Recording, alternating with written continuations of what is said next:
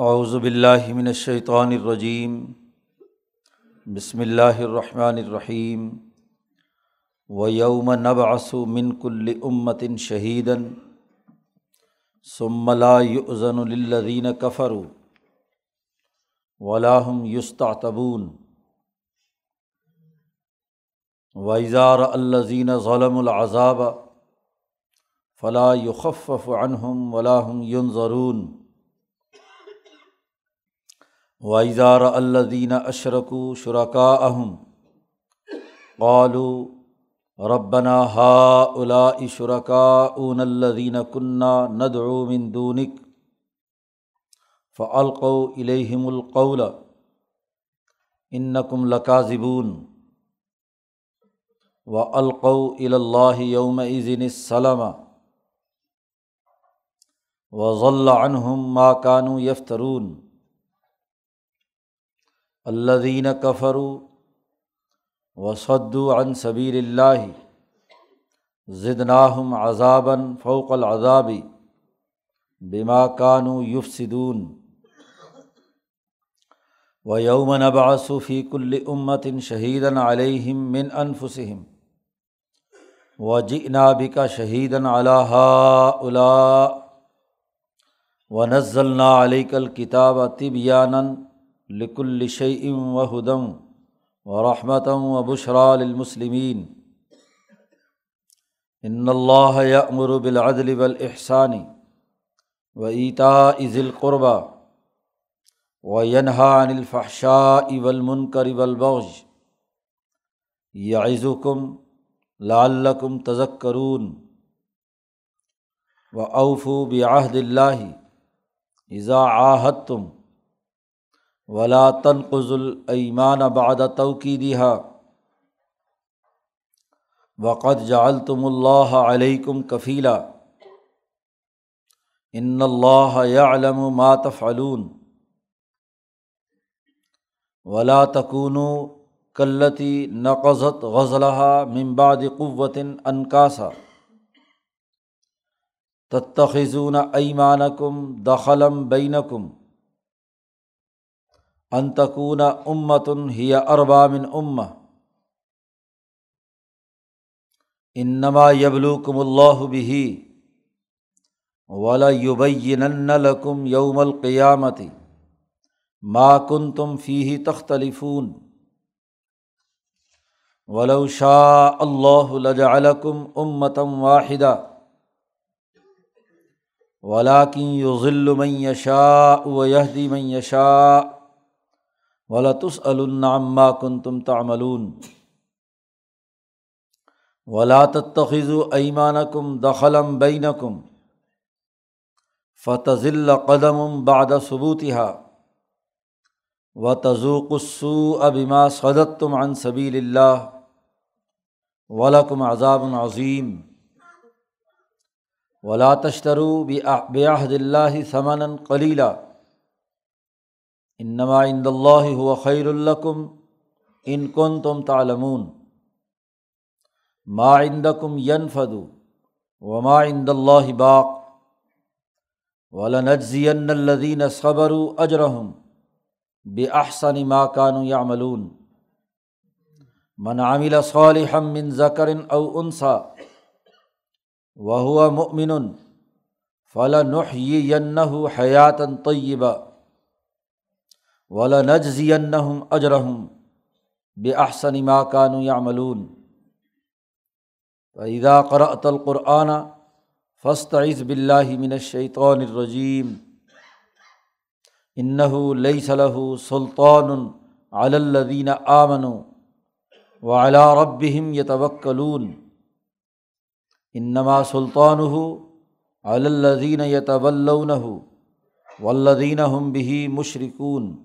صدق اللہ العظیم۔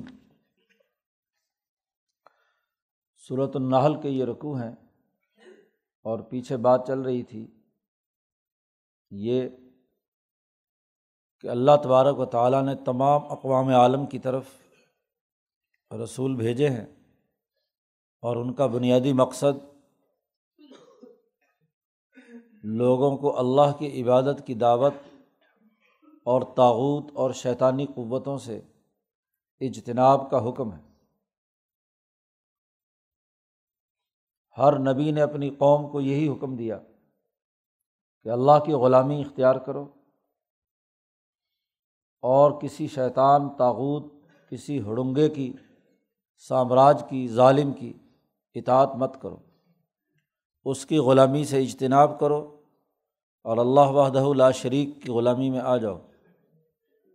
اس پر قرآن حکیم نے مختلف انداز اور اسلوب سے انعامات بیان فرما کر دلائل دیے۔ اب اس اصول پر دلائل آخری مرحلے میں ہے تو دنیا میں جو کچھ ہونا ہے، جو کچھ انعامات ہیں، وہ اللہ تبارک و تعالیٰ نے انسانیت کو دیے ہیں۔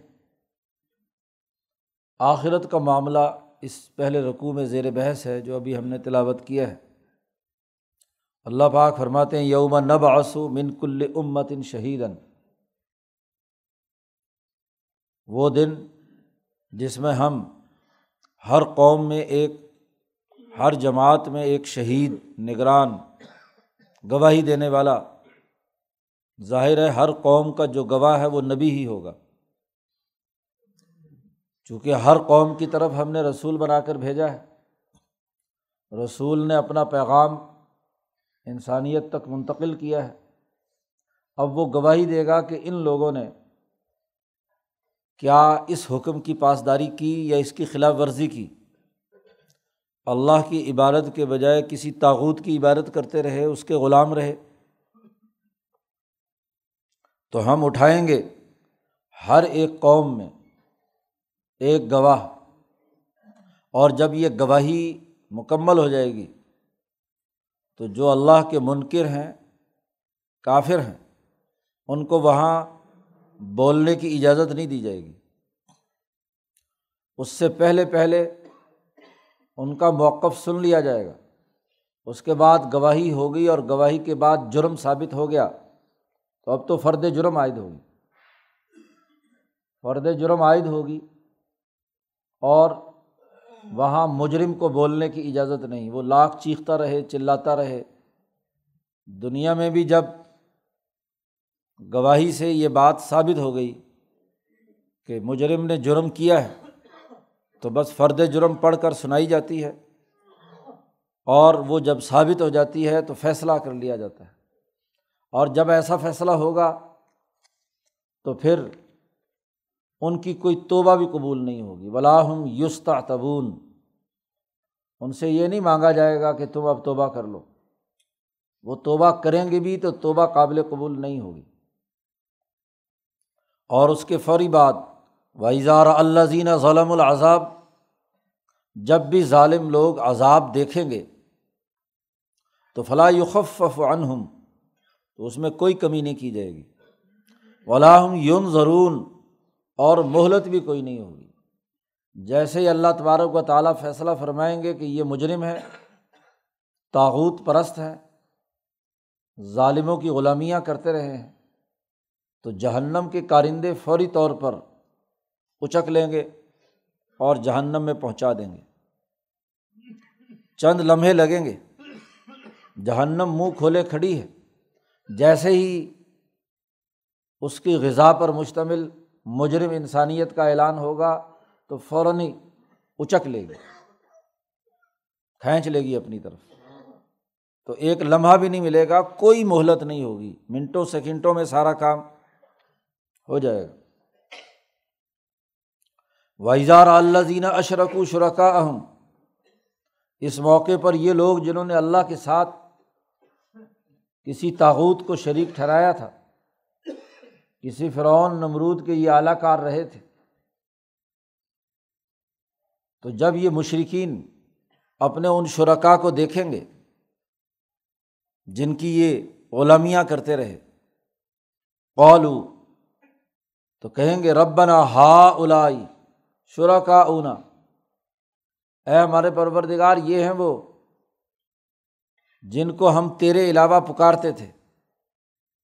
حدیث پاک میں آتا ہے، بخاری میں روایت کہ اللہ تبارک و تعالیٰ وہاں حشر کے میدان میں ہر آدمی کو وہ جس کی پرستش کرتا تھا، اس کے ساتھ اس کا حشر کیا جائے گا، جمع کیا جائے گا۔ کوئی پتھر کو پوچھتا تھا تو سارے اسی پتھر کے گرد جمع ہوں گے۔ کوئی کسی قبر کو پوچھتا تھا تو وہاں ہوں گے۔ کسی فرعون، نمرود، شداد کو پوچھتا ہے تو اس کے ساتھ ہوں گے۔ حتیٰ کہ اگر کوئی نبی کو امن اللہ کہہ کر اس کے ساتھ پوچھتا ہے، عیسیٰ علیہ السلام کو یا عزیر کو، تو وہاں ہوں گے۔ اور جو اللہ کو مانتا ہے خالص، وہ اللہ کی تجلی کے نیچے ہوں گے۔ خود بخود روحیں کھنچ کر وہاں پہنچ جائیں گی۔ اور جیسے یہ اعلان ہوگا، سور پھونکا جائے گا۔ تو یوم ندعو کل عناسم بھی امام تو ہم سب کو ان کے لیڈروں کے ساتھ اٹھائیں گے۔ خود بخود وہاں جمع ہوں گے۔ اب جب وہ اپنے اس شریک کو دیکھیں گے، جس کی وہ پوجا کرتے رہیں گے، تو اللہ سے کہیں گے کہ یہ تھے جن کو ہم پکارتے تھے۔ لیکن معاملہ کیا ہوگا؟ کہ ان کے سامنے وہیں وہ جن جن کو اللہ کے مقابلے میں خدا مان کر چل رہے تھے۔ قرآن کہتا ہے فلقو الہم القول۔ وہ جواب میں ان سے یہ بات کہیں گے کہ ان نقم لکاذب تم جھوٹے ہو۔ خود جس کو پوچھتے رہے، جس کو خدا سمجھتے رہے، جس کے لیے سارا کفر و شرک کیا، وہی کہتے ہیں کہ نہیں نہیں، تم تو جھوٹ بولتے ہو۔ ہم نے کب تمہیں کہا تھا کہ تم ہماری غلامی کرو؟ جی۔ عیسیٰ علیہ السلام بھی انکار کریں گے، عزیر علیہ السلام بھی انکار کریں گے۔ ہر پتھر، درخت، قبر وہ پکار کر کہے گی کہ ہم نے کبھی نہیں کہا۔ کسی لات منات کا پتھر بھی ہوگا تو لات منات تو دراصل دنیا میں ایک انسان تھے جنہوں نے حاجیوں کی بڑی خدمت کی تھی۔ وہ کہیں گے کہ ہم نے تو کبھی نہیں کہا۔ انہوں نے خود ہی یہ بت تراشے، بت بھی پکارے گا کہ ان نقم القاظبون جھوٹ بولتے ہو اصل میں تو تم اپنی خواہش نفس کے غلام تھے۔ آرائی تا من تخذ الہ ہو ہوا ہو کیا تو نے اس آدمی کو نہیں دیکھا جس نے اپنی خواہش کو خدا بنا لیا؟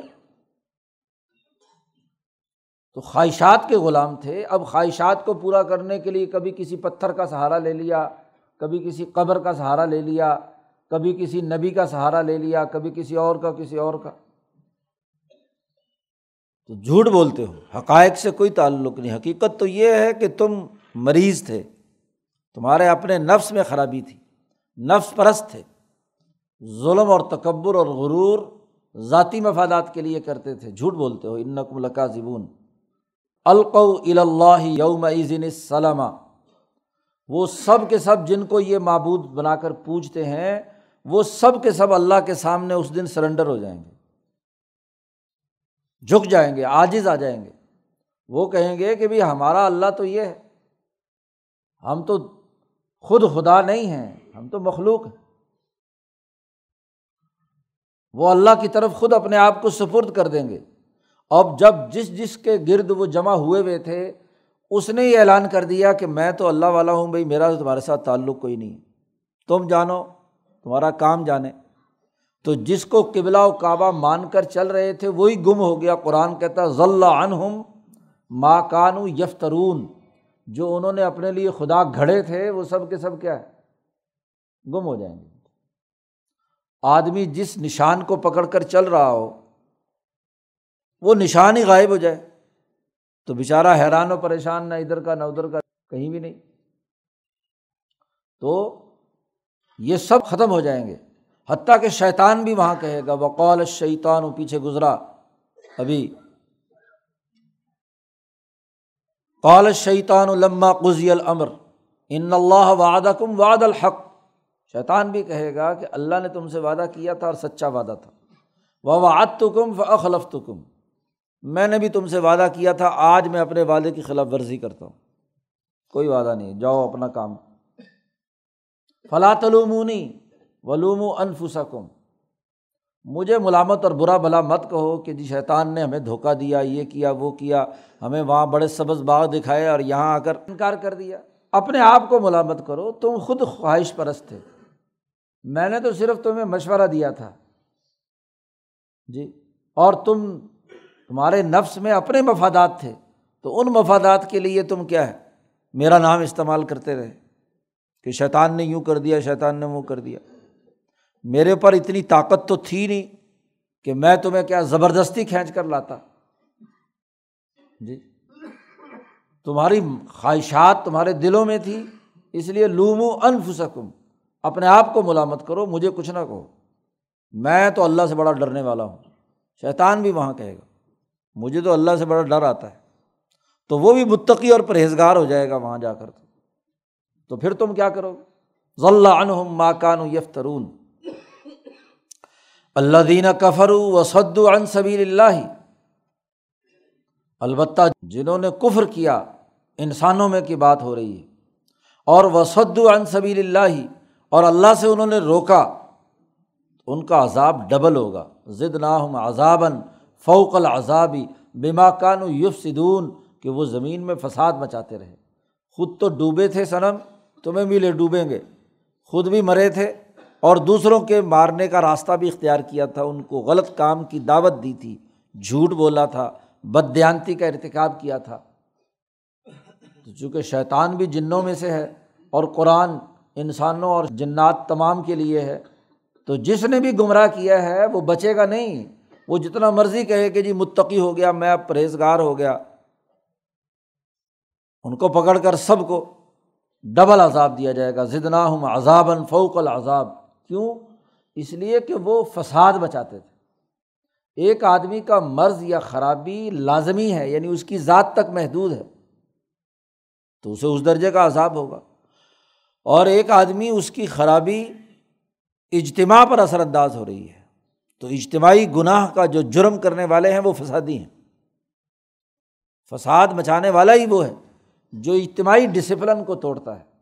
دوسرے لوگوں کو غلط راستے پر ڈالتا ہے۔ ان کے لیے گمراہی کا نظام بناتا ہے، سسٹم کے ذریعے سے فساد آتا ہے۔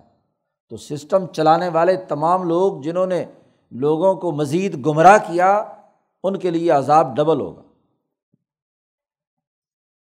قرآن نے پھر کہا وہ یوم نب آسو فی کل امت ان شہید علیہم وہ دن کہ جس دن ہر قوم میں ہم شہید گواہ کو اٹھائیں گے، جو ان میں سے ہی ہوگا۔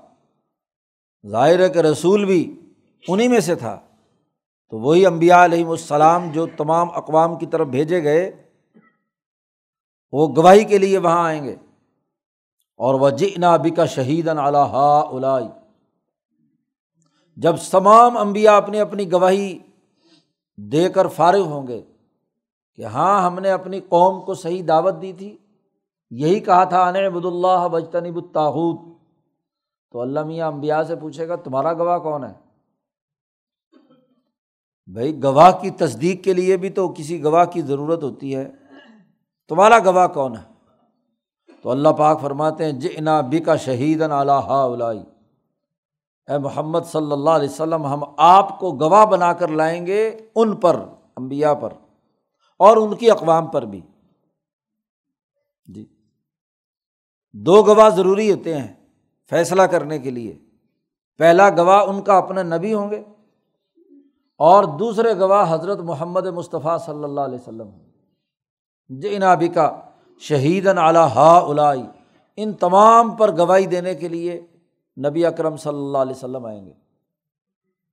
اس لیے کہ آخری نبی ہیں اور جو کچھ ہر نبی اپنی امت کے ساتھ دنیا میں کرتے رہے ہیں وہ تمام اعمال محفوظ ہیں کہاں؟ حضیرت القدس میں،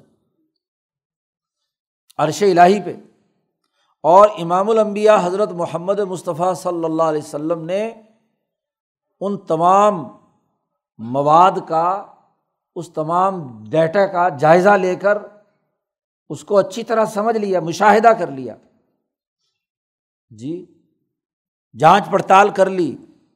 تمام امبیا کی جو رپورٹیں گئی ہوئی ہیں یہاں سے، فرشتوں کی لکھی ہوئی، وہ سب مالا اعلیٰ میں ہیں۔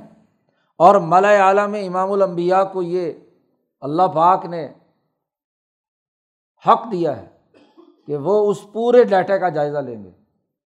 پڑتال بھی تو ضروری ہوتی ہے نا کہ بھائی جو کام ہوا ہے، ایک طرف نبی ہیں، ایک طرف ان کے۔ ہاں جی امتی ہیں۔ تو وہاں قرآن نے کہا فلنس المرسلین مرسلین سے بھی اور مرسلین سے بھی دونوں سے کیا ہے؟ سوال و جواب ہوگا۔ تو سوال و جواب کے موقع پر ایک گواہ تو نبی ہیں۔ اب نبی نے حق بات کہی ہے، واقعتاً پیغام پہنچایا تھا اور واقعتاً اس قوم نے نبی کی خلاف ورزی کی تھی۔ اس کا پورا ریکارڈ موجود ہے نا، آڈیو، ویڈیو۔ آج کل فرانزک ٹیسٹ ہوتا ہے چیزوں کا۔ تو نبی اکرم صلی اللہ علیہ وسلم اس کی پوری رپورٹ بنا کر کیا ہے؟ اللہ کے سامنے مزید گواہی دیں گے کہ ہاں واقعتاً ان امبیا نے لوگوں کو یہی دعوت دی تھی انبد اللہ وج تنب الطاحود یہ اس لیے ہے کہ حضرت محمد مصطفیٰ صلی اللہ علیہ وسلم دنیا کی تمام اقوام عالم کی طرف مبوس ہوئے ہیں، کسی اور اور قوم کی طرف نہیں۔ اب جو اہلکار نمائندہ اور حکمران، وہ تمام اقوام کی طرف، اللہ کی طرف سے نبی بنا کر بھیجے گئے ہیں، تو ان کے حالات کا جائزہ لینا بھی تو ان کی ذمہ داری ہے نا۔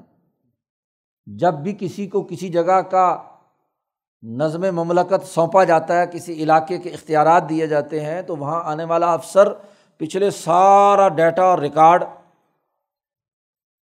چیک کرتا ہے کہ اس علاقے میں کون کون لوگ ہیں جو آدھی مجرم چلے آ رہے ہیں، ایک ڈی سی دوسری جگہ پہ ڈی سی بن کر جاتا ہے، تو پچھلی پوری سو دو سو سال کی فائلیں پڑھتا ہے۔ پڑھنی چاہیے، پاکستانی تو ایسے ہی گزار دیتے ہیں۔ پڑھتے تھے۔ افسر، صحیح افسر جو ہے کہ وہاں اس ضلع میں، اس علاقے میں کون کون ریاست کے وفادار ہیں، کون کون اسی حکومت کے وفادار ہیں۔ وفادار خاندانوں کی الگ لسٹ ہوتی ہے۔ اور جو مجرمین ہیں، فورتھ شیڈول میں شامل ہیں۔ وہ سارے کے سارے وہ کون کون مجرمین ہیں ہر علاقے کی۔ تبھی وہ صحیح طریقے سے نظم و نسق قائم کرے گا۔ اب جب نبی اکرم صلی اللہ علیہ وسلم کو ہندوستان پر، چین پر، روس پر، افریقہ پر، یورپ پر، ایشیا پر، پورے جزیرت العرب پر ہر جگہ پہ حکمران بنا کر بھیجا، تو صرف حضور کے پاس حجاز کا ڈیٹا تو نہیں ہے نا صرف۔ سارا ڈیٹا حضور کو مشاہدہ کرایا گیا۔ اگر نوری ابراہیم ملاکوت سماوات ہے، تو نبی اکرم صلی اللہ علیہ وسلم کو معراج کی رات پوری کائنات کی تمام اقوام کے حالات سے کیوں آگاہ نہیں کیا گیا؟ تو اس لیے ہے محمد صلی اللہ علیہ وسلم، ہم آپ کو گواہ بنا کر وہاں پیش کریں گے۔ کیوں؟ کہ نزلنا علیہ کل کتاب طب یا لک الشعین ہم نے آپ پر جو کتاب نازل کی ہے، یہ کتاب کتاب مقدس قرآن حکیم یہ ہر چیز کو بیان کرتی ہے۔ طب یا لک الشعین ہر چیز قوموں اور امتوں کی ترقی کے اور تنزلی کے، زوال کے اور عروج کے، ان کے صحیح نظام اور غلط نظام سے متعلق تمام اصولی باتیں اس کتاب میں موجود ہیں۔ اور اس کو بیان کرتی ہے۔ تو آدم علیہ السلام سے لے کر عیسیٰ علیہ السلام تک کے تمام واقعات اس قرآن حکیم نے بیان کیے ہیں۔ ہر قوم کے حالات کا جائزہ لیا ہے۔ قوموں کے حوالے سے کیا ہے؟ وہاں کے ملا اور مترف ظالم فرعون، نمرود، شداد، ان کی حالات بیان کیے ہیں۔ اور جن قوموں نے ہاں جی جن لوگوں نے قبول کیا ہے، ان کے حالات بیان کیے ہیں۔ حواریین نے کیا کام کیے؟ ان کے معاونین نے کیا کام کیے؟ امبیا کے۔ اور یہ جو قرآن حکیم ہے، یہ تو اس پورے ڈیٹے کا ایک خلاصہ ہے، سمری ہے۔ سمری ہے اور ایسی سمری ہے کہ جس آیت کے پیچھے چلے جاؤ، اس کی روحانیت اور اس کی ونڈو کھولنے کی اجازت حضور کو ہے، اس لیے کہ مالا اعلیٰ سے ربط ہے۔ تو اس آیت کے پیچھے جتنا پورا مواد ہے، وہ مالا اعلیٰ میں محفوظ ہے۔ تو نبی کو اس کا مشاہدہ کرا دیا گیا۔ نبی اس کا مطالعہ کرتے ہیں۔ کیونکہ یہاں جو بات کہی گئی ہے، یہ تو آخری قانون اور ایک سمری ہے۔ یوسف علیہ السلام کی مثلاً جد وجہد کی سمری ہے ایک صورت کے اندر۔ موسا علیہ السلام کے قصے کی ایک سمری ہے، خلاصہ ہے۔ اور جب بھی کسی خلاصے پر مبنی نوٹ کو کوئی آدمی پڑھتا ہے، تو اس کے پیچھے پوری فائل ہوتی ہے۔ اس کی بنیاد پر وہ خلاصہ بنا ہے۔ اور حضرت محمد مصطفیٰ صلی اللہ علیہ وسلم کو اس پوری فائل تک رسائی ہے۔ جی۔ تو ہر چیز طبیان ہو گئی۔ اور قیامت تک نبی کے جو سچے وارثین ہیں، صحابہ تعبین ترجمان القرآن ہیں، وہ ہر دور میں اس کے عجائبات کھولتے رہیں گے۔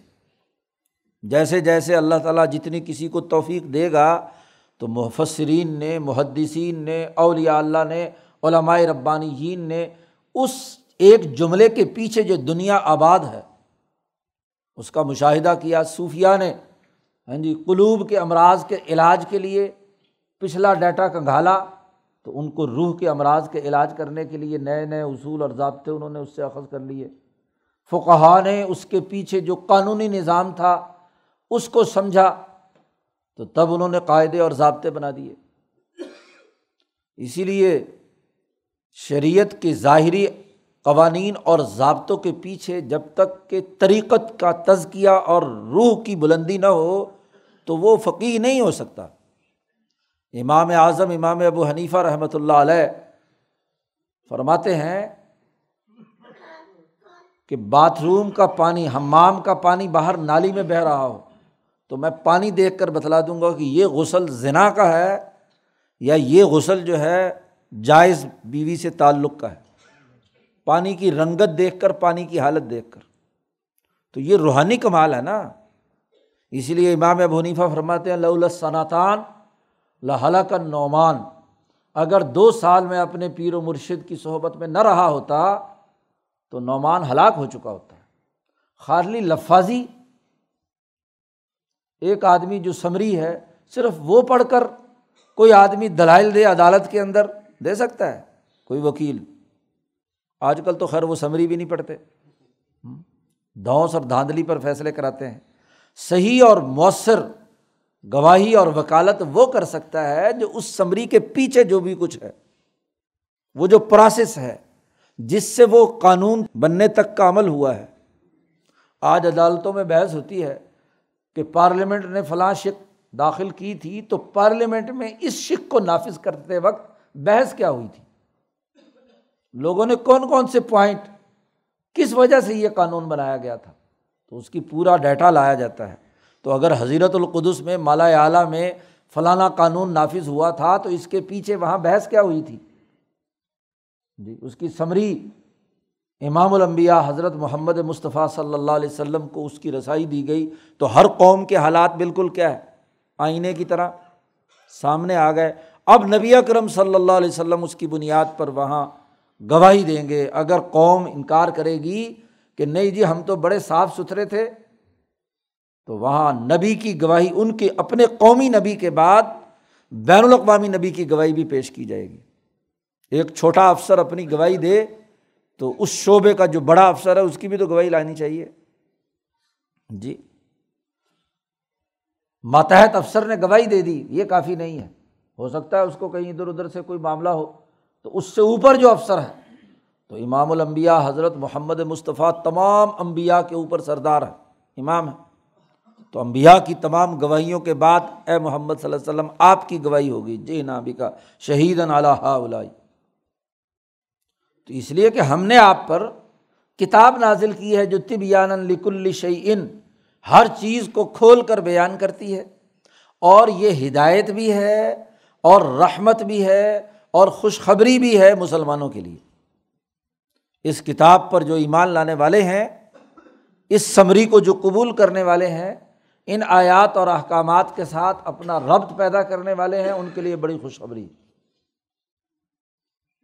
کیونکہ انہوں نے ایمان قبول کر کے اس بات پر پوری جد وجہد اور کوشش کی کہ وہ خالصتاً اللہ کی غلامی اختیار کریں گے، کسی تاحوت اور ظالم کی غلامی نہیں کریں گے، اس سے اجتناب برتیں گے۔ تو یہ پہلا اصول انسانی سماج کی تشکیل کا پہلا بین الاقوامی اثاثی اصول یہاں تک تقریباً یہ سوا ڈیڑھ پاؤ ہے، جس میں اللہ پاک نے واضح طور پر کیا ہے، اس قانون کو اس کے دلائل کو مدلل انداز میں پیش کر دیا کہ یہ بین الاقوامی سطح کا نظام قائم کرنے کے لیے ہر قوم میں جو اثاثی اصول اور ضابطہ ہے وہ انعبد اللہ وجتنب الطاعود تاغوت سے بچنا، اجتناب کرنا، اس کی غلامی سے انکار کرنا اور پھر اللہ وحد اللہ شریک کی غلامی اختیار کرنا۔ اس کے دلائل تقریباً ڈیڑھ پاؤ میں قرآن نے یہاں تک بیان کیے ہیں۔ کسی سوسائٹی کی تشکیل کے لیے، اقوام عالم کی تعمیر کے لیے ایک فکر اور فلسفے کی ضرورت ہوتی ہے۔ اور وہ فکر و فلسفہ یہاں واضح کر دیا، توحید الہی، اللہ کی غلامی اور تاغوت کے ظلم کا انکار۔ اس کے بعد دوسرا قانون بیان کیا جا رہا ہے۔ جب قوم اللہ کے ساتھ تعلق قائم کر لیتی ہے اور ظلم کے اس تاغوت سے نجات حاصل کر لیتی ہے، آزادی اسے نصیب ہو جاتی ہے۔ تو پھر اگلا مرحلہ ہے۔ اور دوسرا قانون یہاں پر بیان کیا جا رہا ہے۔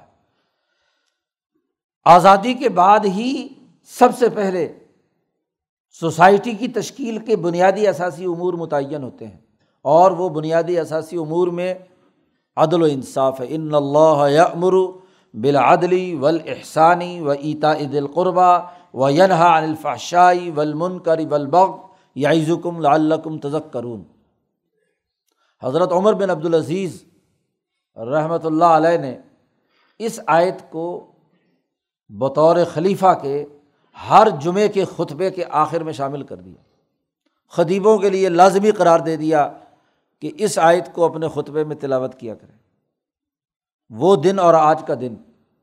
ہر خطیب اپنے خطبے میں اس آیت کو ضرور پڑھتا ہے۔ یہ عمر عمر بن عبدالعزیز کی جاری کردہ سنت ہے۔ وجہ کیا ہے؟ کہ اس کے بارے میں حضرت عبداللہ ابن مسعود رضی اللہ تعالیٰ عنہ نے فرمایا کہ پورا کا پورا دین اس میں آ گیا ہے۔ تمام باتیں جو اصولی اور کلی طور پر کسی بھی معاشرے کی تشکیل کا جو آئینی فریم ورک ہے، بنیادی دستور ہے، بنیادی اقدار ہیں، وہ اس آیت میں آ گئی تین چیزوں سے روکا گیا ہے اور تین چیزوں کو ہی کرنے کا حکم دیا گیا ہے۔ امر بالمعروف اور نہیں انل منکر کو جو اجمال اجمال تھا، اس اجمال کو تین نکاتی ایجنڈے پر یہاں بیان کر دیا گیا۔ تین کرنے کے کام ہیں اور تین نہ کرنے کے کام ہیں۔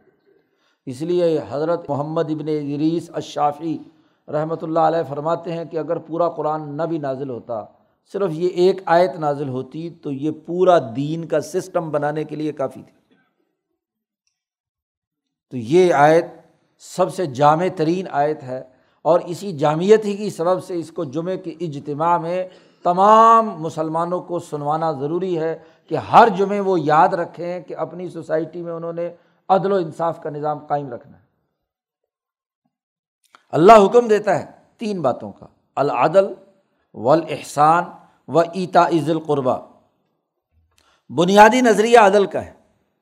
تمام ہر قوم میں جو نظام بنایا جائے گا، تمام معاملات، انسانی سوسائٹی کے تمام سماجی معاہدات عدل کے اصول پر ہوں گے۔ ہر سماجی معاہدے میں دو یا دو سے زائد فریق ہوتے ہیں اور دونوں کے درمیان جو معاملہ طے پاتا ہے، اس کی ممکنہ دو شکلیں ہیں۔ عدل کہ دونوں کے حقوق برابر ہوں، ترازو کے دونوں پلڑے برابر ہوں اور دوسری ممکنہ شکل ہے ظلم۔ اس کی ضد ہے جو کہ ایک پلڑا اٹھا ہوا ہے اور ایک جھکا ہوا ہے۔ دونوں فریقوں کے درمیان ایک کے پاس زیادہ حقوق جا رہے ہیں اور دوسرے کے پاس کم۔ تو ہر معاہدے میں عدل لازمی اور ضروری ہے۔ خواہ وہ معاہدۂ نکاح ہو، وہ معاہدۂ بے ہو وہ معاہدہ عمرانی قومی سطح کا ہو، وہ معاہدات اقوام عالم کے درمیان بین الاقوامی تعلقات کا ہو، ہر معاہدے میں نسبت عدل کا ہونا ضروری ہے۔ عدل دو چیزوں کی نسبت مساوات کو کہتے ہیں۔ اونٹ کے اوپر بوجھ لادا جاتا ہے، پالان رکھ کر، پالان کے اس طرف بھی بوجھ ہوتا ہے، اس طرف بھی بوجھ ہوتا ہے۔ اگر یہ دونوں بوجھ برابر ہوں تو اونٹ ہموار طریقے سے چلے گا۔ گدا ہے، گھوڑا ہے، جس کے اوپر بھی آپ نے بوجھ لاد دیا۔ اب ایک طرف کے بوجھ کو عربی میں کہتے ہیں عیدل، دوسری طرف بھی عیدل ہے۔ تو دونوں عیدلین اگر نسبت مساوات کے ساتھ ہوں تو یہ نسبت عدل۔ دونوں بوجھ اگر برابر ہے اور اگر ایک طرف زیادہ بوجھ ہے اور ایک طرف کم ہے تو بیچارے جانور کے لیے بھی مصیبت اور سفر طے کرنا بھی مشکل۔ اس لیے وہاں عدل و توازن کا ہونا لازمی اور ضروری ہے۔ اب دو فریق ہیں تو کسی ایک طرف جھکاؤ غلط۔ سونا دے کر سونا لیا ہے بے صرف جسے کہتے ہیں، بالکل برابر ہوگی۔ گندم دے کر گندم لی ہے، برابر ہوگی۔ حضور کی حدیث نے واضح کر دیا۔ سونا، چاندی، نمک ہاں جی کھا، گندم، چنا، جو، وغیرہ وغیرہ وغیرہ۔ دونوں میں مساوات ضروری ہے۔ اچھا آپ دیکھیے کہ اگر ہم جنس نہیں ہیں، جنس مختلف ہی ہوئے ہو گئی، تو پھر کہا حضور نے فبی او کئی فش تم جیسے چاہے مرضی بیچو۔ یہ بیچنا اس لیے ہے کہ کم از کم دونوں فریق ہر آدمی جب اپنے حق کی حفاظت کرے گا، تو اب چونکہ وہاں ظاہری طور پر کوئی معیار نہیں ہے، کہ کس کی کس کے ساتھ مساوات ہے؟ اپنی ضرورت، اپنے حالات، اپنے مواقع کے مطابق دونوں جس پر راضی ہوں گے مساوی طور پر، ان کے خیال کے مطابق تو مماثلت ہے نا، تبھی تو وہ سودا کر رہے ہیں۔ تو وہ وہ بھی عدل ہے۔ تو ہر وہ معاملہ جس کے اندر دو فریق ہیں، ان میں پہلی بنیادی بات یہ ہے کہ عدل ہو۔ اور یہ عدل ہر انسان سے ہوگا بلا تفریق، رنگ، نسل، مذہب۔ مسلمان ہو، کافر ہو، کوئی بھی ہو، ہر ایک کے ساتھ۔ نبی اکرم صلی اللہ علیہ وسلم نے فرمایا کہ ایمان کی پہلی علامت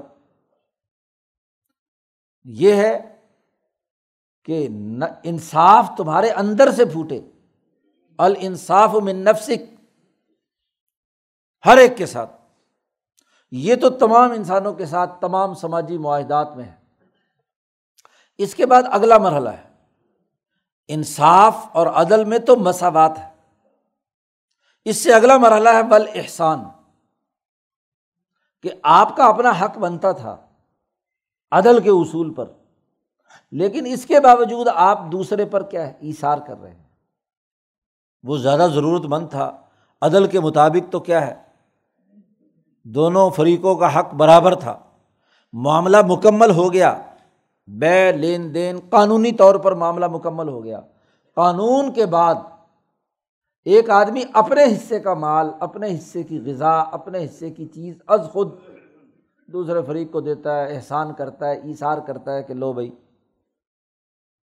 تم زیادہ ضرورت مند ہو، میں تمہیں فری دیتا ہوں۔ یہ ہے احسان۔ گویا کہ عدل سے اوپر کا معیار ہے۔ ایثار۔ یو سرون اعلیٰ انفسم ولو کان بہم خساسا صحابہ کا وصف بیان کیا ہے کہ خود ضرورت بھی ہو، بھوکے بھی ہوں، تو دوسروں کو اپنے اوپر۔ تو عدل سے اوپر کا اعلیٰ معیار الحسان ہے۔ اور احسان سے بھی اس سے اعلیٰ معیار ایک اور بھی ہے۔ وہ اتائز القربہ کہ جو خونی رشتے دار ہیں سلا رحمی جن کے، جس کو کہا گیا، تو سلا رحمی میں اگلا درجہ آتا ہے کہ اگلے حقوق بھی احسان سے یا ایثار سے بھی بڑھ کر خاص اپنے جو خاندان اور رشتے دار اور اپنے عزیز و اقارب ہیں، ان کو عطا کرنا، ان کو دینا۔ گویا کہ عدل تو تمام انسانوں کے لیے کم از کم عدل تو ہونا لازمی اور ضروری ہے۔ بلکہ آگے چل کر جتنا گڑ ڈالو گے اتنا میٹھا ہوتا جائے گا۔ احسان کرو، رشتہ داروں کے حقوق ادا کرو، ان کو مزید دو۔ یا الٹا معاملہ ہے۔ ظلم ہی کہاں رشتہ داروں سے شروع ہوتا ہے؟ کہ جی یہ چچے کی اولاد ہے، شریکہ ہے۔ یہ ہمارا شریکہ ہے۔ اور شریکے سے وہیں سے کیا ہے؟ ڈنڈی مارنا شروع کر دیتے ہیں۔ بھائی بھائی کے خلاف مقدمہ شروع کر دیتا ہے۔ جھگڑا وہاں سے، بلکہ باہر والوں سے تو عدل کرتا ہے۔ کیونکہ اگلا بھی مقابلے پر ہے، تو وہ اپنے حقوق چھیننے نہیں دیتا۔ اور یہاں رشتے دار ہے، چلو کوئی نہیں، خاص طور پر اگر بڑا ہو تو وہ اپنے چھوٹے رشتے دار کو، غریب رشتے دار کو گھاس بھی نہیں ڈالتا۔ تو تین باتیں، اور تینوں باتیں دراصل عدل ہی ہیں۔ عدل سے اوپر ہے احسان ایسار اور ایسار سے بھی اوپر ہے ایتائی ذیل قربہ اپنے عزیز و اقارب کو مزید خرچ کرنا، احسان سے بھی اوپر جا کر خرچ کرنا ایسار سے بھی اوپر جا کر خرچ کرنا۔ تو یہ سوسائٹی کی تشکیل کے تمام سماجی معاملات اور معاہدات کم از کم عدل اور عدل سے اوپر احسان اور احسان سے اوپر اتائز القربہ رشتہ داروں کے حقوق ادا کرنا۔ اور تین ہی چیزیں اس کی ضد بیان کی گئیں۔ ینہا عن الفاشا اول منکر اول بخش تمام فحاشی کے اور فحشا کس میں ہوتا ہے؟ خاص طور پر اپنے عزیز و اقارب، رشتہ داروں میں۔ غیر تک تو پہنچنا بڑا مشکل ہوتا ہے۔ کسی کے گھر کے اندر داخل ہونا مشکل ہے نا؟ لیکن اپنے عزیز و اقارب اور رشتوں میں وہاں بد نیتی کا، وہاں شہوتوں کا، وہاں خرابیوں کا پیدا ہونا زیادہ ممکن ہے۔ اس لیے کہا گیا الحم و الموت۔ دیور جو ہے، وہ بھابھی کے لیے موت ہے۔ دوسرا تو کوئی آدمی کب آئے گا؟ لیکن دیور کو تو آتا جاتا ہے نا گھر میں۔ تو ایسے رشتے جو خاندانی ہیں وہاں خرابی پیدا ہوتی ہے، بدنیتی آتی ہے، وہاں آپ سسٹم توڑنے کے مواقع ہوتے ہیں۔ تو اس کو کیا ہے؟ روکا گیا۔ اور صرف یہی نہیں، ہر معاملے میں۔ جی خرید و فروخت اور لین دین میں۔ رشتے دار رشتے داروں سے کوئی معاملہ ہو گیا تو کہتے چلو یار، کوئی بات نہیں۔ وہیں پہ ڈنڈی مرتی ہے نا، دوسرا آدمی تو آگے مقابلے پہ آ جاتا ہے۔ وہ تو شرم اور حیا کی وجہ سے کہتا ہے، چلو رشتے دار ہے تو اس کو بے وقوف بنا کر معاہدہ توڑ دیتے ہیں، دوسرے کا مال لوٹ لیتے ہیں۔ فحاشی کا مطلب ہے ہر ایک معاہدے کو توڑنا۔ معاہدے کی اساس عدل تھی۔ تو عدل کی اس اساس کو واضح اور کھلے طور پر ہاں جی توڑ دینا۔ اور آگے کہا ول من کر وہ اس سے آگے بڑھ کر۔ سوسائٹی کا جن باتوں پر اتفاق ہو چکا ہے، سخاوت ہے، عدل ہے انسانی خیر خواہی ہے، سچائی ہے، وغیرہ وغیرہ وغیرہ، وہ معروف کہلاتے ہیں۔ اور ان کی ضد جو ہے، جس سوسائٹی تمام مذاہب کا جس پر اتفاق ہے، جن کے ابھی نام لیے، یہ منقرات ہے تو اس چیز سے روکا۔ دوسری، اور پھر یہ تو وہ تھے فحشا میں نگاہوں کا جرم ہے، زبان کا جرم ہے، معاہدات کو توڑنے کا ابتدائی جرم ہے۔ اور منقرات کے اندر اس کی دعوت ہے جھوٹ پھیلانے کا بدیانتی کرنے کا، وغیرہ وغیرہ۔ اور البغش کے اندر انتہا درجے کا ظلم ہے۔ عدل کی بالکل ضد بغش ہے۔ کہ کسی سوسائٹی کے کسی معاہدہ عمرانی کو آپ تسلیم نہ کریں اور توڑ پھوڑ دیں۔ جو بنیادی انسانی معاشرے کی ترقی کے امور ہیں، وہ ختم کر دیں۔ بغاوت کر دیں۔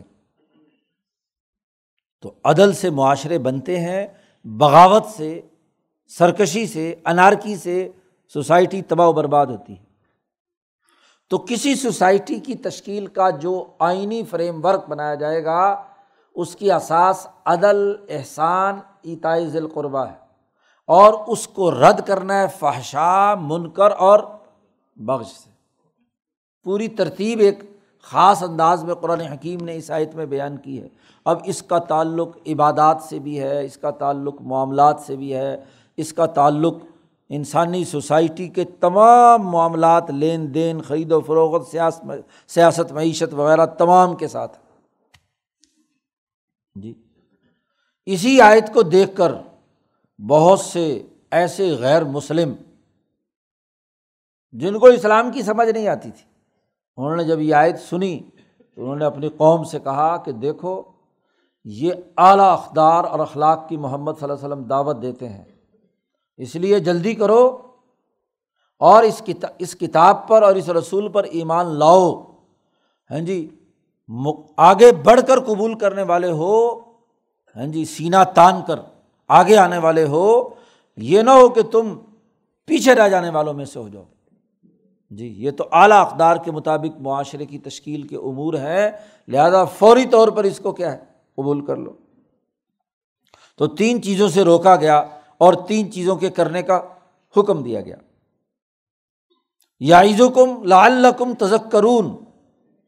یہ تمہیں اس لیے بیان کیا گیا کہ اس کے ذریعے سے نصیحت حاصل کرو اور اپنی سوسائٹی کی یادداشت بنا لو۔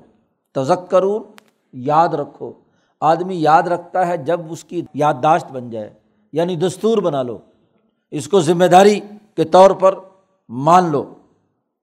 تو یہی بنیادی چیز ہے جس کو دیکھ کر دنیا کے اعلیٰ دماغ جو اچھے لوگ ہیں، انہوں نے اس دین کو قبول کیا ہے۔ انہوں نے کہا کہ کون عمرا ہاں جی فکون فی حاضل امر اس امر میں آگے بڑھو اور روسن سردار بن جاؤ۔ حکمران۔ حکمرانی تبھی ہوگی کہ جب ان اصولوں کی بنیاد پر اپنے معاشروں کو تشکیل دو گے۔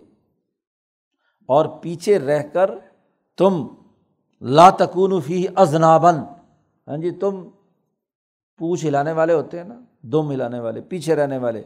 تو پیچھے رہنے والوں پچھڑوں میں سے نہ ہو۔ جو ان اصولوں پر عمل نہیں کرے گا، وہ پچھڑے ہوئے ہوں گے۔ وہ دم ہی ہلاتے رہیں گے۔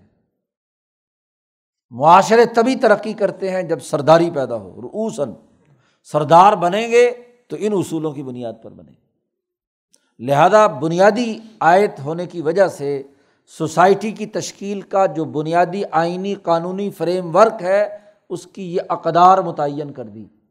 اور اگر ان تمام اقدار کا خلاصہ نکالیں تو عدل اور ال، اس کے مقابلے میں البخش سوسائٹی میں بغاوت پھیلانا، انارکی پھیلانا ڈسپلن توڑنا بد نظمی اور لا قانونیت پھیلانا، یہ البغ ہے۔ عدل پر معاشرے قائم ہوتے ہیں۔ تو تاحود سے اجتناب کے بعد، اللہ کی غلامی اختیار کرنے کے بعد، آزادی اور حریت پیدا ہونے کے بعد، سوسائٹی میں جو اجتماعی نظام تشکیل پذیر ہونا ہے، وہ عدل کی بنیاد پر ہو، بغاوت پر مبنی نہ ہو۔ اور اس کے لیے تم عدل کے اصول پر معاہدہ کرتے ہو۔ انسانی سوسائٹی معاہدات پر ہے اور معاہدہ کرتے ہو اللہ کے نام پر۔ تو اس عہد کو پورا کرو۔ عدل کی اثاث پر جو تم نے معاہدے کیے ہوئے ہیں اوفو بعہد اللہ۔ اللہ کے عہد کو پورا کرو ایزا آہد تم جب تم عہد کر چکو، جب تم نے معاہدہ کر لیا اور جب بھی معاہدہ کیا جاتا ہے اور لوگوں کے درمیان اقرار نامہ لکھا جاتا ہے یا حلف اٹھائی جاتی ہے تو کس کی اٹھائی جاتی ہے؟ اللہ کی۔ ولاطن کو ذوال ایمان بادت توقی دیا ان قسموں کو مت توڑو پختہ کر لینے کے بعد۔ وقت جال تم اللہ علیہ کم کفیلا تم نے اللہ کو اس پر کفیل بنایا ہے۔ اللہ کو ضامن بناتے ہو نا تم؟ تبھی تو دوسرا آدمی اعتبار کرتا ہے۔ تم اللہ کی قسم اٹھا کر حلف اٹھاتے ہو کہ میں تمہارے ساتھ یہ معاہدہ کرتا ہوں، تو دوسرے کو بھی اللہ پر یقین ہوتا ہے، تو وہ اللہ کا نام لینے کی وجہ سے تمہارے ساتھ معاملہ کر رہا ہے۔ آج تو بد بختی کا عالم ہے۔ جی و اللہ عالم، ایک قصہ کسی نے وہاں سنایا حرم میں کہ ایک سعودی عرب کا آدمی کسی پاکستانی سے کوئی اگریمنٹ کرنا تھا۔ وہ بیچارہ اس کو لے کر گیا حرم میں۔ اور حرم میں کہا کہ تم یہاں اللہ کے گھر میں یہ معاہدہ کرو، معاملہ طے کرو۔ تو وہاں حرم میں بیٹھ کر، خانہ کعبہ میں بیٹھ کر معاہدہ کر لیا۔ جب سارے معاملات ہو گئے، پیسے اس کے، اس سعودی کے پاس چلے گئے۔ اس نے کہا، بھاگو، کون ہوتے ہو تم؟ اس نے کہا، تم نے اللہ کے گھر میں بیٹھ کر معاہدہ کیا تھا۔ تو اس کو گریبان سے پکڑ کر گھسیٹ کر وہاں لایا، اس جگہ پہ جہاں بیٹھ کر معاہدہ ہوا تھا۔ کہنے لگا، اس زمین سے کہے کہ میرے پیسے دے۔ یہ زمین تھی نا تیری؟ تو تکبر اور غرور کہاں تک پہنچ گیا ہے مسلمان نام کے؟ تو اللہ کو تم نے کفیل بنایا اور ضامن بنایا اور پھر معاہدے توڑتے ہو تم۔ قسم اٹھانا، اللہ کے نام کی تو اللہ کو ضامن بنانا ہے۔ اور اگر دنیا میں آپ کسی طاقتور کو ضامن بنائیں اور اس کی ضمانت توڑیں، تو کیا ایسا ممکن ہے؟ اور اگر توڑیں گے تو پھر وہ تمہارے ساتھ کیا سلوک کرے گا؟ اور احکم الحاکمین شہنشاہ مطلق کو کفیل بنایا جائے اور پھر اسے توڑ دیا جائے۔ یاد رکھو، ان اللہ علم تفعلون۔ اللہ تعالیٰ اچھی طرح جانتا ہے جو تم حرکتیں کر رہے ہو۔ مکہ مکرمہ کے یہ ظالم لوگ اللہ کے گھر میں رہ کر البغش المنکر الفحشا پھیلانے کا کردار ادا کر رہے تھے۔ جبکہ اپنے آپ کو کہتے تھے کہ ہم حنیفی ہیں، ابراہیم کی اولاد ہیں، اسماعیل کو ماننے والے ہیں، ہم بھی تو اللہ کو مانتے ہیں، طواف اللہ کے نام پر ہی کر رہے ہیں، طواف خانہ کعبہ کا۔ لیکن رسم ہے۔ تو اللہ نے کہا بلا تکون کلتی نقزت غزلہ ممباد قوت انکاسا معاہدے کرتے ہو عدل کے اللہ کو وہاں پر کفیل بناتے ہو، ضامن بناتے ہو اور اس کے بعد توڑ دیتے ہو۔ مت ہو ان لوگوں کی طرح کہ جس نے سوت کاتا، مکے میں ایک عورت بڑھیا تھی، دیوانی سی۔ سارا دن بیٹھ کر چرخا چلاتی اور سوت کاٹتی۔ شام تک جتنا سوت کاٹتی تو شام کو بیٹھ کر اس کو دھاگے کو توڑ توڑ کے، توڑ توڑ کے بالکل ختم کر دیتی۔ دوبارہ پھر اگلے دن کیا ہے؟ کاٹتی، شام کو پھر توڑ دیتی۔ تو وہ عورت وہاں ضرب المسل بن گئی کہ جو آدمی آج معاہدہ کرے اور کل توڑ دے یا شام کو توڑ دے، تو گویا کہ اس بڑھیا کی طرح کیا ہے؟ دیوانہ ہے۔ انسانی معاشرے ترقی کرتے ہیں معاہدات کی پاسداری سے۔ اور اگر کسی سوسائٹی میں معاہدات ٹوٹنے لگ جائیں، تو وہ معاشرہ کبھی ترقی نہیں کرتا۔ تو اللہ نے حکم دیا اللہ تکون اس عورت کی طرح مت ہو، کلتی، جس نے سوت کاتا، غزل کہتے ہیں غزلہ وہ جو تکلے کے اوپر سوت کات، وہ چلتا ہے، چرخا، اور اس کے اوپر جو دھاگا لپٹا، لپٹتا ہے، یہ جو لپٹا ہوا دھاگا ہے، اس کو غزل کہتے ہیں۔ یہ شعر کی غزل اسی سے نکالی گئی ہے۔ جی کیونکہ یہاں بھی شاعر جو ہے اپنے خیالات کو لفظوں پر ہاں جی بنتا ہے، ایک کافیہ ایک حرف روی ہاں جی اور اس کا وزن ایک ہی وزن پر ہوتا ہے۔ جی جو علم عروض ہے، مستقل علم، وہ بتلاتا ہے شعر و شاعری کے اصول۔ تو شاعر ایک باہر میں سارے الفاظ بنتا ہے، جیسے سوت کاتا جاتا ہے چرخے پر، تو وہ ایک ہی بستر پر، ایک ہی دائرے پر ہاں جی پوری ترتیب کے ساتھ دھاگا لپٹتا، چلا جاتا ہے۔ تو اصل میں تو عربی میں غزل اس کو کہتے ہیں۔ اور جب یہ شعر و شاعری اس کے مطابق ہوتی ہے تو اس کو بھی غزل کہنے لگ گئے۔ اس عورت کی طرح مت ہو جس نے اپنا سوت کاتا ممباد قوت، پوری طاقت سے۔ اور پھر اس کے بعد اپنے اس غزل کو ٹکڑے ٹکڑے کر دیا، توڑ دیا۔ قرآن کہتا تتا خزون ایمان کم دخل بینا کم تم نے اپنی قسموں کو اس بات کو دخل دینے کا بہانہ بنا لیا اپنے درمیان کہ انتقون امت ہی اربا بن اما کہ ایک قوم زیادہ ترقی یافتہ ہے دوسری قوم سے۔ یعنی طاقتور لوگ، طاقتور جماعت غریبوں پر اپنا بڑھ چڑھ کر حصے دار بننے کی نیت سے اللہ کی قصبیں اٹھاتے ہیں۔ اب چونکہ یہ مکے کے ظالم اللہ کے گھر کے اپنے آپ کو پاسبان کہتے تھے، چوکیدار کہتے تھے، تو اللہ کا نام استعمال کر کے غریب قوموں کو اور کمزور لوگوں کو دباؤ میں لاتے تھے کہ دیکھو ہم اللہ کی قسم اٹھا کر بات کر رہے ہیں۔ اب وہ اللہ کے گھر کی وجہ سے کمزور لوگ جو ہے ان کی بات مان لیتے، اس کے بعد ان کا مال لوٹ لیتے۔ تو تم نے دخل اندازی کا ذریعہ بنا لیا ہے قسموں کو۔ کسی آدمی کا اعتبار نہیں ہوتا تو وہ بڑی قسمیں اٹھاتا ہے۔ تو قسمیں جرائم کے لیے ہو گئی۔ اللہ کا نام استعمال کرتے ہو یہ اللہ کا کیا ماننا ہے؟ ان نما یبلوکم اللہ بھی یہ تو اللہ تعالیٰ تمہیں پرکھ رہا ہے، آزما رہا ہے کہ تم حرکتیں کیا کر رہے ہو اللہ کے نام کے ساتھ۔ اور ولا یوبین لکم اور پھر تمہارے سامنے قیامت کے دن کھول کر بیان کر دیا جائے گا ماں کن تم فی تخت علیفون جس میں تم اختلاف کرتے تھے۔ باقی رہی یہ بات؟ شاء اللہ علیکم امتم واحدہ اگر اللہ تعالیٰ چاہتا تو طاقت کے بل بوتے پر تمام میں عدل و انصاف بھی قائم کر دیتا اور تمام کو ایک امت بنا دیتا، کوئی اختلاف نہ ہوتا۔ اگر اللہ تعالیٰ چاہتا تو پھر تو اس سارے اس پورے نظام کی ضرورت ہی نہیں تھی۔ جیسے فرشتے اللہ نے بنا دیے کہ وہ خلاف ورزی ہی نہیں کر سکتے، تو یہ بھی نہیں کر سکتے۔ لاکن یوزل میں شاہ و یادی میں شاہ اللہ نے یہ دنیا بنائی ہے اس لیے کہ کون گمراہ ہوتا ہے اور کون ہدایت یافتہ ہوتا ہے، اس کا موقع فراہم کیا ہے۔ یہ کمرہ امتحان ہے۔ بالغ ہونے کے بعد سے لے کر موت تک تمہیں ایک پرچہ تھمایا گیا ہے کہ اپنی آزاد مرضی سے فیصلہ کر کے بتلاؤ کہ تم عدل پر چلنا چاہتے ہو یا ظلم پر۔ اور ہم نے دونوں کو اختیار تمہیں دے دیا۔ یہاں شاہ کا مطلب یہاں اور اور بہت ساری جہاں بھی آئے تھے یوزلو میں شاہ جس کو چاہے گمراہ کرے۔ یعنی گمراہی کو قبول کرنے کا تمہیں اختیار دیا ہے۔ یہ مطلب ہے مشیت کا۔ یہ مطلب نہیں کہ زبردستی طاقت کے بل بوتے پر پکڑ کر تمہیں گمراہ کر دیا۔ یوزل میں شاہ تم اگر گمراہ ہونا چاہتے ہو تو تمہیں گمراہ کرنے کا بھی تمہیں اختیار دے دیا۔ اور وہ یہ دی میں شاہ اور اگر تم ہدایت حاصل کرنا چاہتے ہو تو تمہیں ہدایت حاصل کرنے کا بھی اختیار دے دیا۔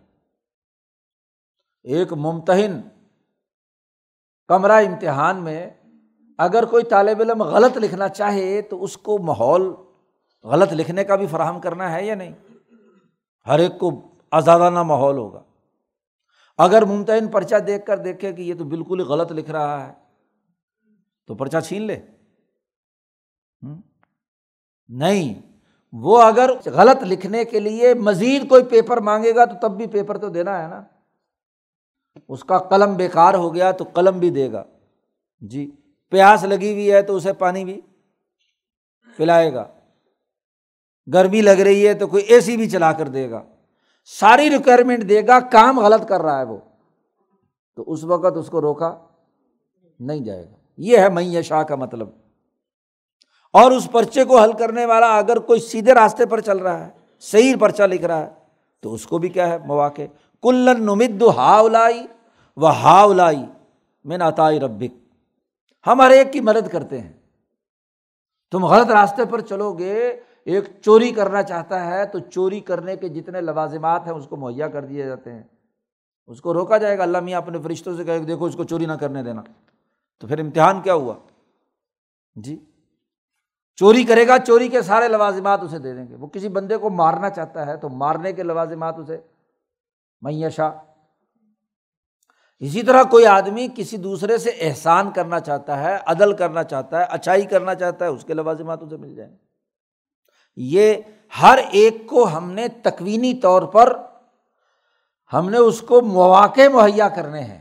یہ مطلب ہے اس کا لا کہ ذل معیشہ و یہدی معیشہ ہم اردو میں ترجمہ کرتے ہیں کہ اللہ تعالیٰ جس کی مرضی ہے گمراہ کرتا ہے، بس کیا کریں جی؟ اللہ نے ہمیں گمراہ کر دیا۔ نہیں، اللہ نے تو ہمیں فری ہینڈ دیا ہے۔ گمراہی پر جانا چاہو تو اس کے بھی ہزاروں سینکڑوں راستے ہیں۔ اور اگر اچھائی پہ جانا چاہو تو اس کے بھی ہزاروں سینکڑوں راستے ہیں۔ ولاتس اما کن تم تعملون تم سے ضرور سوال کیا جائے گا جو تم نے عمل کیا ہے۔ یہی دلیل ہے اس بات کی۔ اب اگر مشیت کا مطلب وہ ہو کہ اللہ تمہارے تمام اعمال کو کنٹرول کر کے خود فیصلہ کرتا ہے تو پھر تس علنا کا کیا مطلب ہے؟ سوال کرنے کا کیا مطلب ہے؟ ہم نے تو تمہیں لے لیے ریکوائرمنٹ جو بھی جس کام کی ہے وہ مہیا کر دی، مواقع مہیا کر دیے۔ بدماشی کرنا چاہتے ہو، اس کے مواقع بھی ہیں۔ اور لوگوں کے حقوق ادا کرنا چاہتے ہو، اس کے مواقع بھی ہیں۔ اب اس پر تم سے سوال ہوگا کہ تم نے پرچہ کیا حل کیا ہے۔ اپنے آزاد مرضی سے، بغیر کسی جبر کے، تم نے اپنے نفس پر کیا لکھا ہے؟ گناہ لکھتے رہے ہو یا اچھے اعمال لکھتے رہے ہو؟ اس کے مطابق تم سے سوال کیا جائے گا۔ اب ان مکے والوں کی ظالموں کی عادت تھی۔ کہ جھوٹی قسمیں اٹھا کر لوگوں کو راستے سے ہٹانے کی کوشش کرتے تھے۔ تو قرآن نے کہا بلا تخذ ایمان کم دخلم بین کم اپنی قسموں کو آپس میں داخل ہونے کا ذریعہ مت بناؤ بہانا مت بناؤ کہ لوگوں کے قدموں کو جمنے کے بعد گمراہ کرو۔ کوئی عدل کرنا بھی چاہے تو ظالم نظام اس کو عدل کرنے نہیں دیتا۔ جھوٹی قسمیں اٹھا کر ہر پانچ سال بعد ڈرامے باز آ جاتے ہیں اور کہتے ہیں ہم نے تبدیلی لانی ہے۔ جھوٹی قسمیں اٹھاتے ہیں۔ ہمیں ووٹ دو تو ہم یہ کر دیں گے، ہمیں ووٹ دو تو یہ پانچ سال گزر جاتے ہیں، پھر نئے جھوٹے آ جاتے ہیں۔ قصبے اٹھاتے ہیں۔ فتح اللہ قدم امباد ثبوت یا و تزوق سو اب اما صدت تم انصبیر اللہ اور چکھو گے تم جو تم اللہ کے راستے سے لوگوں کو روکتے رہے ہو، اس کی برائی کا عذاب۔ ولاکم عذاب العظیم تمہارے لیے بہت بڑا عذاب ہے۔ ولا تشترو بھی عاد اللہ سمن کلیلہ اللہ کو نام کو فروخت مت کرو۔ اللہ کے نام پر معاہدات کرتے ہو اور پھر ان کو بیچتے ہو تھوڑے سے ٹکوں کے عوض میں۔ معاہدات توڑ کر مفاد حاصل ہوتا ہے، تھوڑا سا ہی نا۔ ایک آدمی سے سودا ہو گیا ایک قیمت پر۔ اور دوسرا آدمی آ گیا کہ میں زیادہ پیسے دیتا ہوں، تو ذرا سے پیسوں کے لالچ میں تم نے پہلا معاہدہ توڑ دیا۔ تو اللہ کے عہد کو، اللہ کے نام کو تم نے بے وقار کیا۔ ان نما اند اللہ ہوا خیر القم اللہ کے پاس جو ہے وہ تمہارے لیے زیادہ بہتر ہے۔ اس دنیا کے مال و دولت سے اللہ جو تمہیں انعام دے گا جنت میں، وہ کہیں بہتر ہے۔ ان کن تم تالمون یاد رکھو، ما آئندہ کم ین فدو جو مال تمہارے پاس ہے، جس سرمایہ کے پیچھے تم ٹوٹے پھر رہے ہو، یہ تو ختم ہو جائے گا ایک دن۔ ین فدو اور وما عند اللہ باق۔ جو اللہ کے پاس ہے، وہ ہمیشہ ہمیشہ باقی رہنے والا ہے۔ والا نجزی الدین صبر اب ہم ضرور بدلا دیں گے ان لوگوں کو جنہوں نے اس عدل کو قائم کرنے کے لیے صبر و استقامت کا مظاہرہ کیا۔ اور ان کا اجر بھی دیں گے۔ جو انہوں نے عمل کیا ہے، اس کا بہترین بدلا دیں گے ہم انہیں۔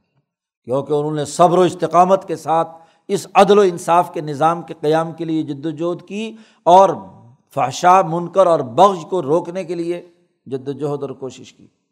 یاد رکھو منامل صالح من ذکر او انسا جس نے بھی اچھا عمل کیا، کوئی فرق نہیں ہے کہ وہ مرد ہے یا عورت۔ من ذکر و انسا عربوں میں یہ بھی تفریق تھی۔ وہ عورت کو تو انسان ہی نہیں سمجھتے تھے۔ وہ کہتے تھے کہ عمل تو مرد کا ہوتا ہے، صالح عمل مرد ہی کر سکتا ہے۔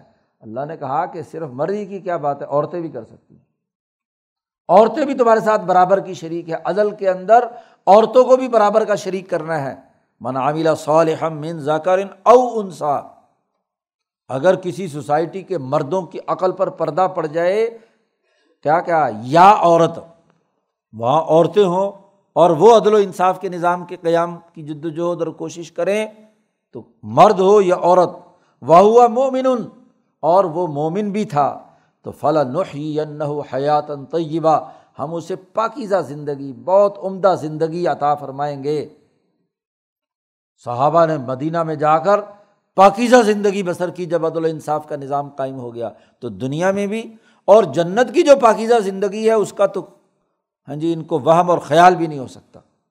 والا نجزی ہوں اجرحم بھی احسن ماں کانو یا ملون اگلا اجر بتلایا قیام، جنت کا کہ ایسا اجر دیں گے، بہترین اجر دیں گے جو یہ اچھے عمل کر رہے ہیں۔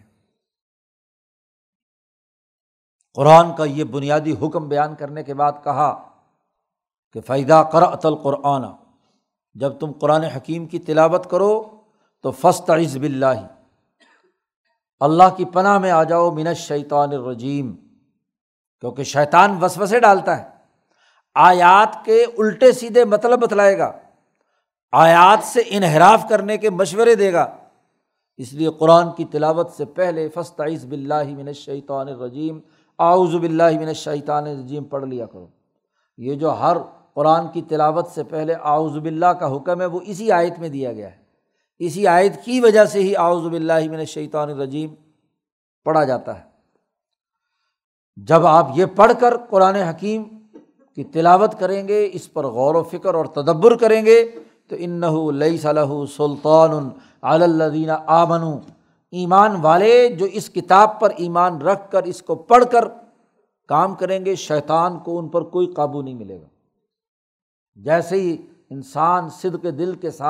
ہی آؤز بلّہ من شیطان رجیم پڑھتا ہے، اللہ کی پناہ میں آتا ہے، تو شیطان کا جادو اس پر نہیں چلتا۔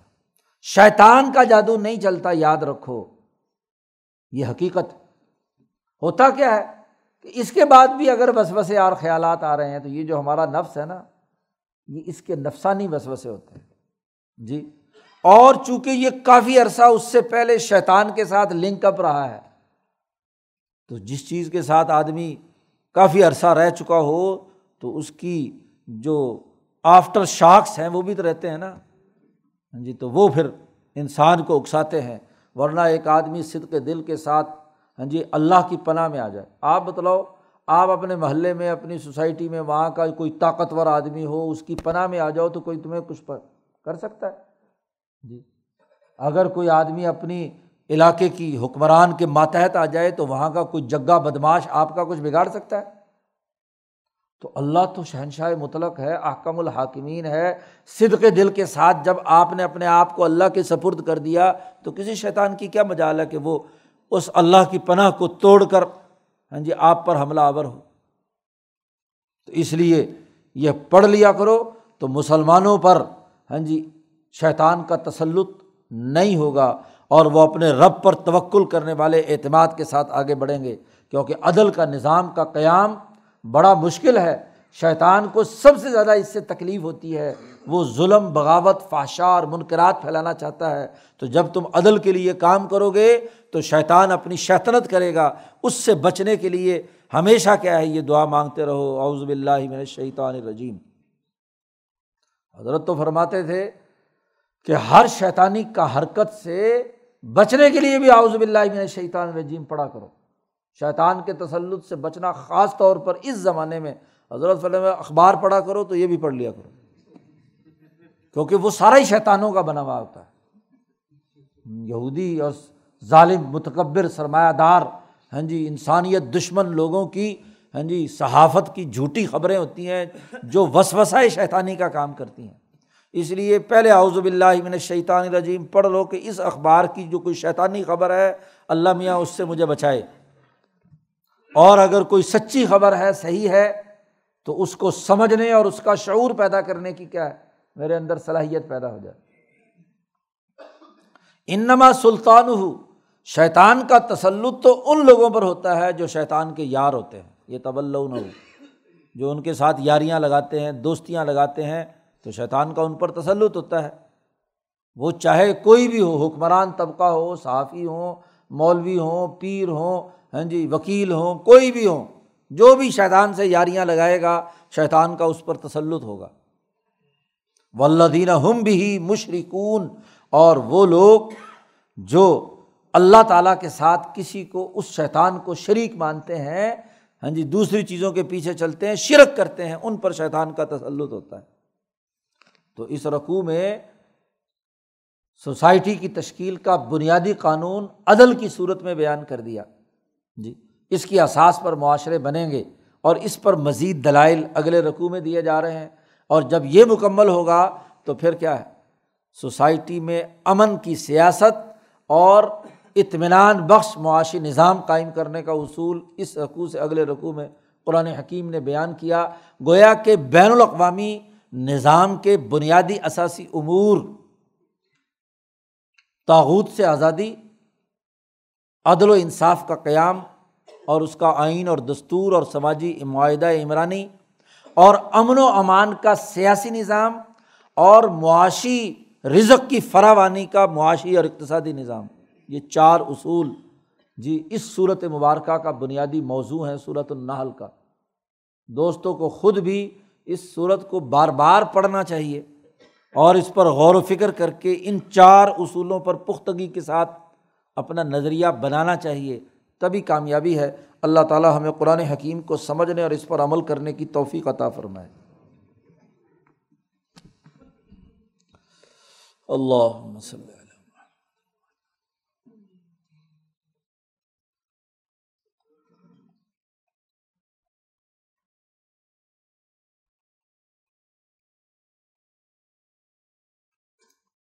اجمعین میرا